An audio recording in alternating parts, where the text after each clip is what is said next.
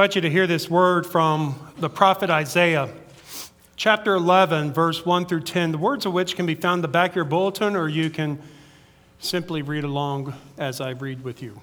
I invite you to hear these words. Out of the stump of David's family will grow a shoot. Yes, a new branch bearing fruit from the old root. And the Spirit of the Lord will rest on him.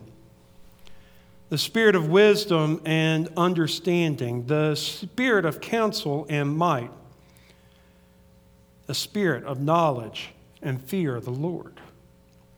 He will delight in obeying the Lord. He will not judge by appearance nor make a decision based on hearsay. He will give justice to the poor and make fair decisions for the exploited. The earth will shake at the force of his word, and one breath from his mouth will destroy the wicked. He will wear righteousness like a belt and truth like an undergarment. In that day, the, the wolf and the lamb will live together. The leopard will lie down with the baby goat. The calf and the yearling will be safe with the lion. And the little child will lead them all. The cow will graze near the bear, the cub and the calf will lie down together, the lion will eat hay like a cow. The baby will play safely near the hole of a cobra. Yes, a little child will put its hand in a nest of deadly snakes without harm. Nothing will hurt or destroy in all my holy mountain. For as the waters fill the sea, so the earth will be filled with people who know the Lord. In that day, the heir to David's throne will be a banner of salvation to all the world. The nations will rally to him, and the land where he lives will be a glorious place. This is the word of God for us, the people of God. Thanks be to God. Will you pray with me? Most holy and gracious God, Father, Lord, we give you thanks for this day. We give you thanks for your love, for your grace, and for your hope amongst us. And Lord, as we turn into this time of devotion, we ask for you to open our hearts and our minds and our ears so that we may be attentive to your word speaking to us. Turn out the distraction of our day and our lives so that we may hear what you have for us. Lord, may I become less so that you may be more. And may the words of my heart and the meditation of my soul be pleasing to you, our rock and our redeemer. Amen.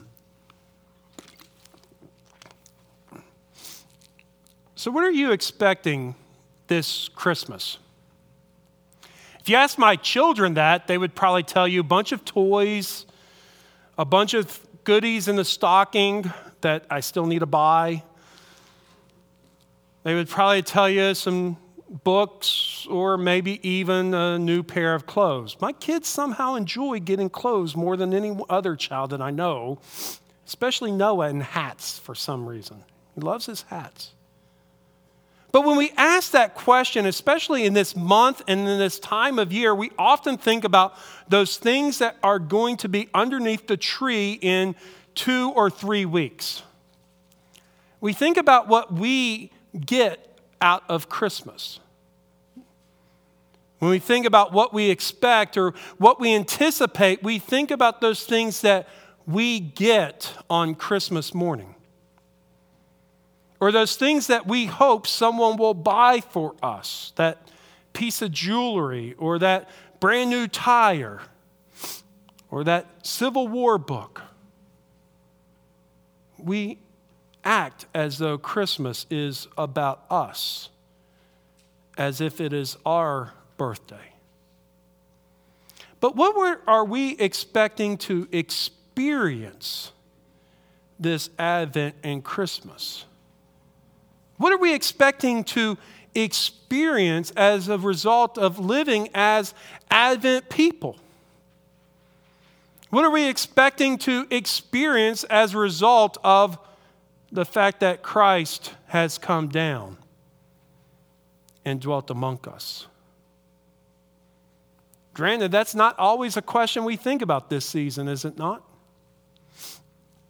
And it's such a hard question that we'd rather not even think about it at all and move on to the, the idea of what kind of chocolate chip cookie with pumpkin that I wish Abby would make today um, would we can have. Not that I'm putting in my order for after church. No, I would never do that in the middle of a sermon. But because the question of what we experience and what we encounter in Advent and Christmas is so counter to what the world offers us, we would rather sit with what the world gives us than what Christ desires of us. We'd rather sit with the experiences of the world than what Christ calls us to experience and even expect. And in doing so, perhaps we fall into the same aspects of life that our spiritual ancestors did, who expected the Messiah to come, but yet on their terms, on our terms.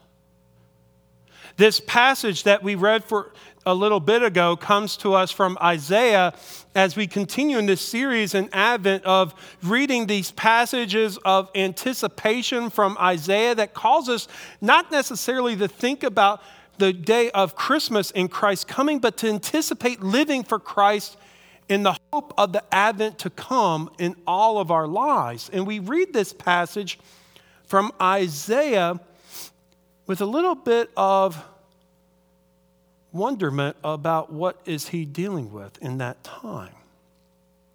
Isaiah wrote in a time of a, of a leader known as King Ahaz.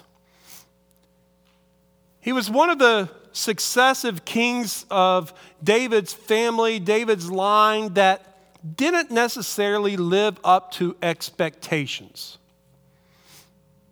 He didn't live as someone who had a heart after God, which was the expectation of those who lived with David or whom came from David's line, that they would follow in David's footsteps and be not just a mighty warrior king, but also someone who had a heart that sat and looked after and yearned for God.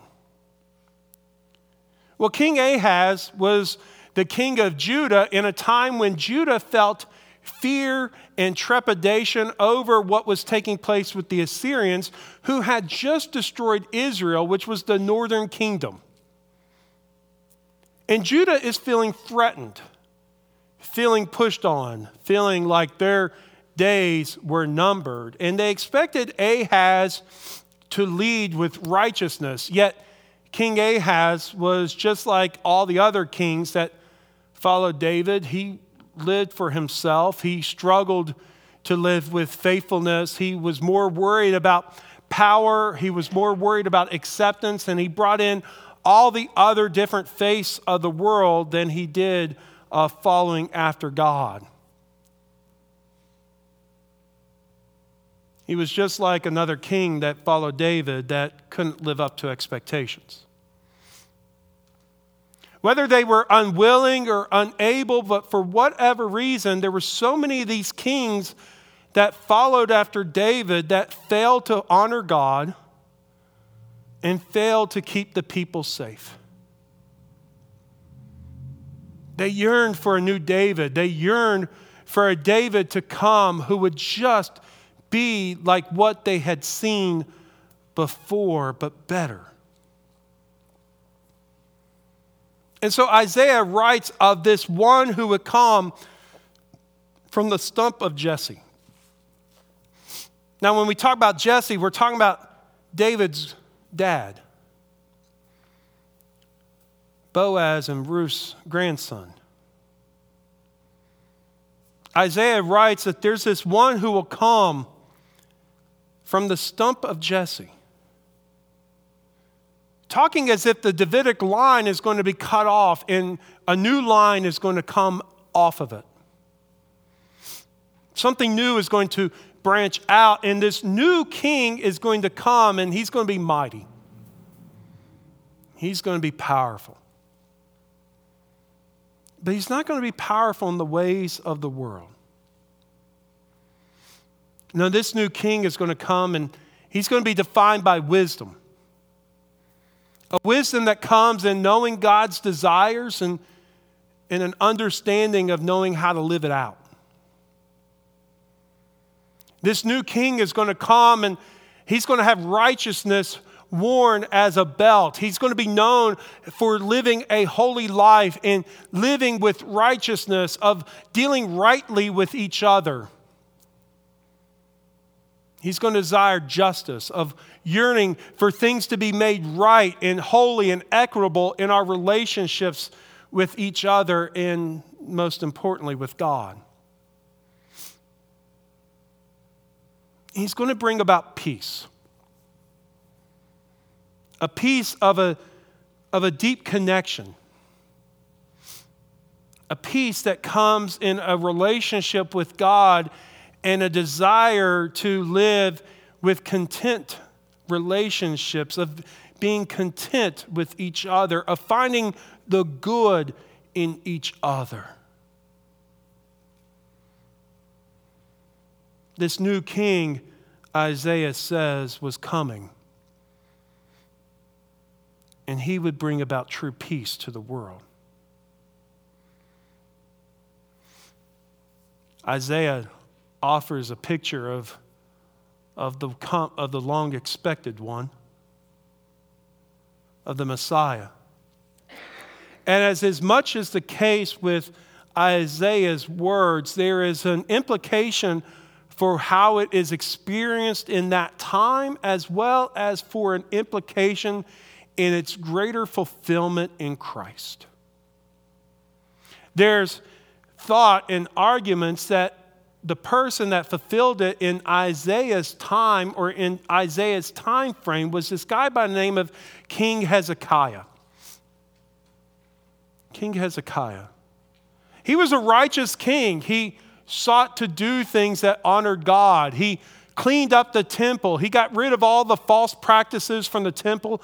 He cleaned out the temple from any aspect that did not honor God. He brought back the priests. He brought back the right practices of God. He sought to treat people with righteousness and justice and peace. All sakes and for all argument's sakes, we look at King Hezekiah in Second Kings and Second Chronicles, and we think, well, this is the guy that lived it out, but yet there was still war. There was still violence. Not everything was as God intended still. Hezekiah fulfilled the, the not yet, as the one was still to come. And that one was the incarnate one, the expectant one, the Messiah, Christ our Lord. The one who came from David's line through Joseph. The one who came as true wisdom, because as the Word of God, he is wisdom incarnate. For he is God. Knew God's will, God's wisdom, God's truth, because it was incarnate within his very life and is present with him today. The incarnate one comes as the embodiment of righteousness, of calling those who would follow in the Messiah's footsteps to live with holiness and joy, with seeking justice for one another, and a true sense of contentment that comes not in seeking power or honor or privilege from the world, a true love that comes only in seeking after God in everything that we do.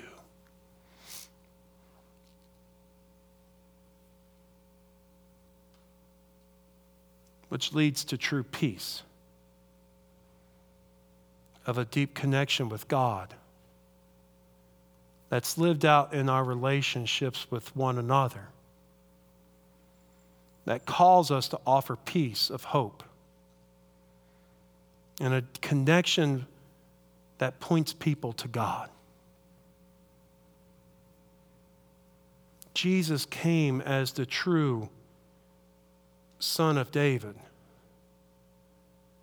the true wisdom of this expectant one, who calls us who seek to live as Advent people to follow in his footsteps, to seek wisdom that comes from God, to seek righteousness, and to live in peace with each other. A peace that radically reorients everything about our world. For when we are living in true peace that comes in that connection with the Messiah, we are able to offer peace and hope into our broken world that changes everything. For the true peace of the Messiah breaks down all the divisions, all the anger, all the hatred, all the violence, all the tribalism, all the favoritism, all the my way, not your way, all the highwayness, all the bitterness that we see in our world today. It breaks it all down and calls us to live with a deeper spiritual ethic that says, how can we come together? How can we see with eyes of God that sees the pain of others? How can we hear the cries of those who are calling out for help like God calls and hears? True peace that comes from the Messiah calls us to live in this world quite differently than what the world calls us to live. But yet when our focus is on the world and not of the Messiah, it's easy to see all these things that are going on in our world, all the division, all the hatred, all the violence, all the bigotry, all the injustice, all the struggles as problems too hard to overcome or too challenging to do anything about. We look upon the problems with the eyes of the world and the ears of our world when our heart is not focused in on the peace that comes from the Messiah and the wisdom that goes that comes from the Messiah. And instead of living as a witness of peace in our broken and hurting world, we live as a witness of the world and add more anger, more division, more tribalism, more bigotry and injustice that is already present in the world. And yes, we in the church can do it just as much as anyone else. But when our eyes and our ears are directed to the Messiah, the true one of wisdom, the true one of righteousness, the true one of justice. When we seek to live in that Advent hope of the incarnate one, then we live as a witness of Christ in the places of brokenness in our world. We hear their pain. We hear their stories. We listen with eyes wide open. And we seek to be people of peace and righteousness and hope that offers a different way forward than what the world offers. Instead of division, we try to find reconciliation. Instead of anger, we try to find places of encouragement. Instead of bitterness, we find joy.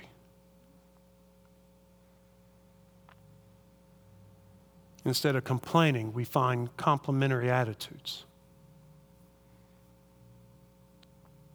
Instead of looking down the broken and the poor and the forgotten, we find ways to be with them and encourage them and help them along their way. We offer something different because we have experienced something different in our life. And that is the peace of God.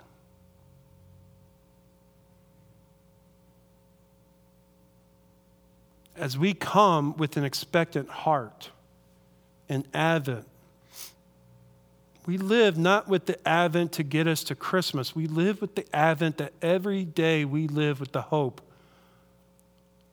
of Christ's return. And so our actions that we do in this Advent time matters. For we're paving the way now for people to experience the hope of Christ.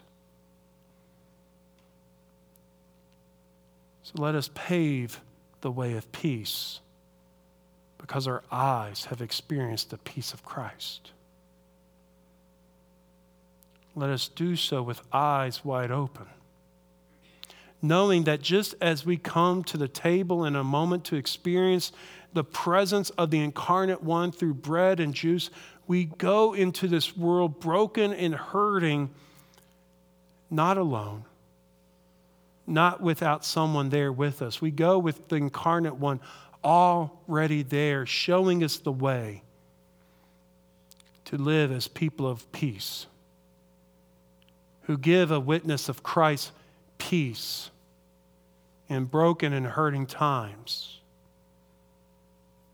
so that every person can say, peace on earth and goodwill to all, because we've encountered the one who has come from Jesse. And his name is Emmanuel, God with us. Will you pray with me? Most holy and gracious God, Father, Lord, we give you thanks for this day. We give you thanks for your love, for your grace, and your hope amongst us. And Lord, as we enter into this time of communion, help us to live with your love and your grace, but help us to live with your peace in everything that we do.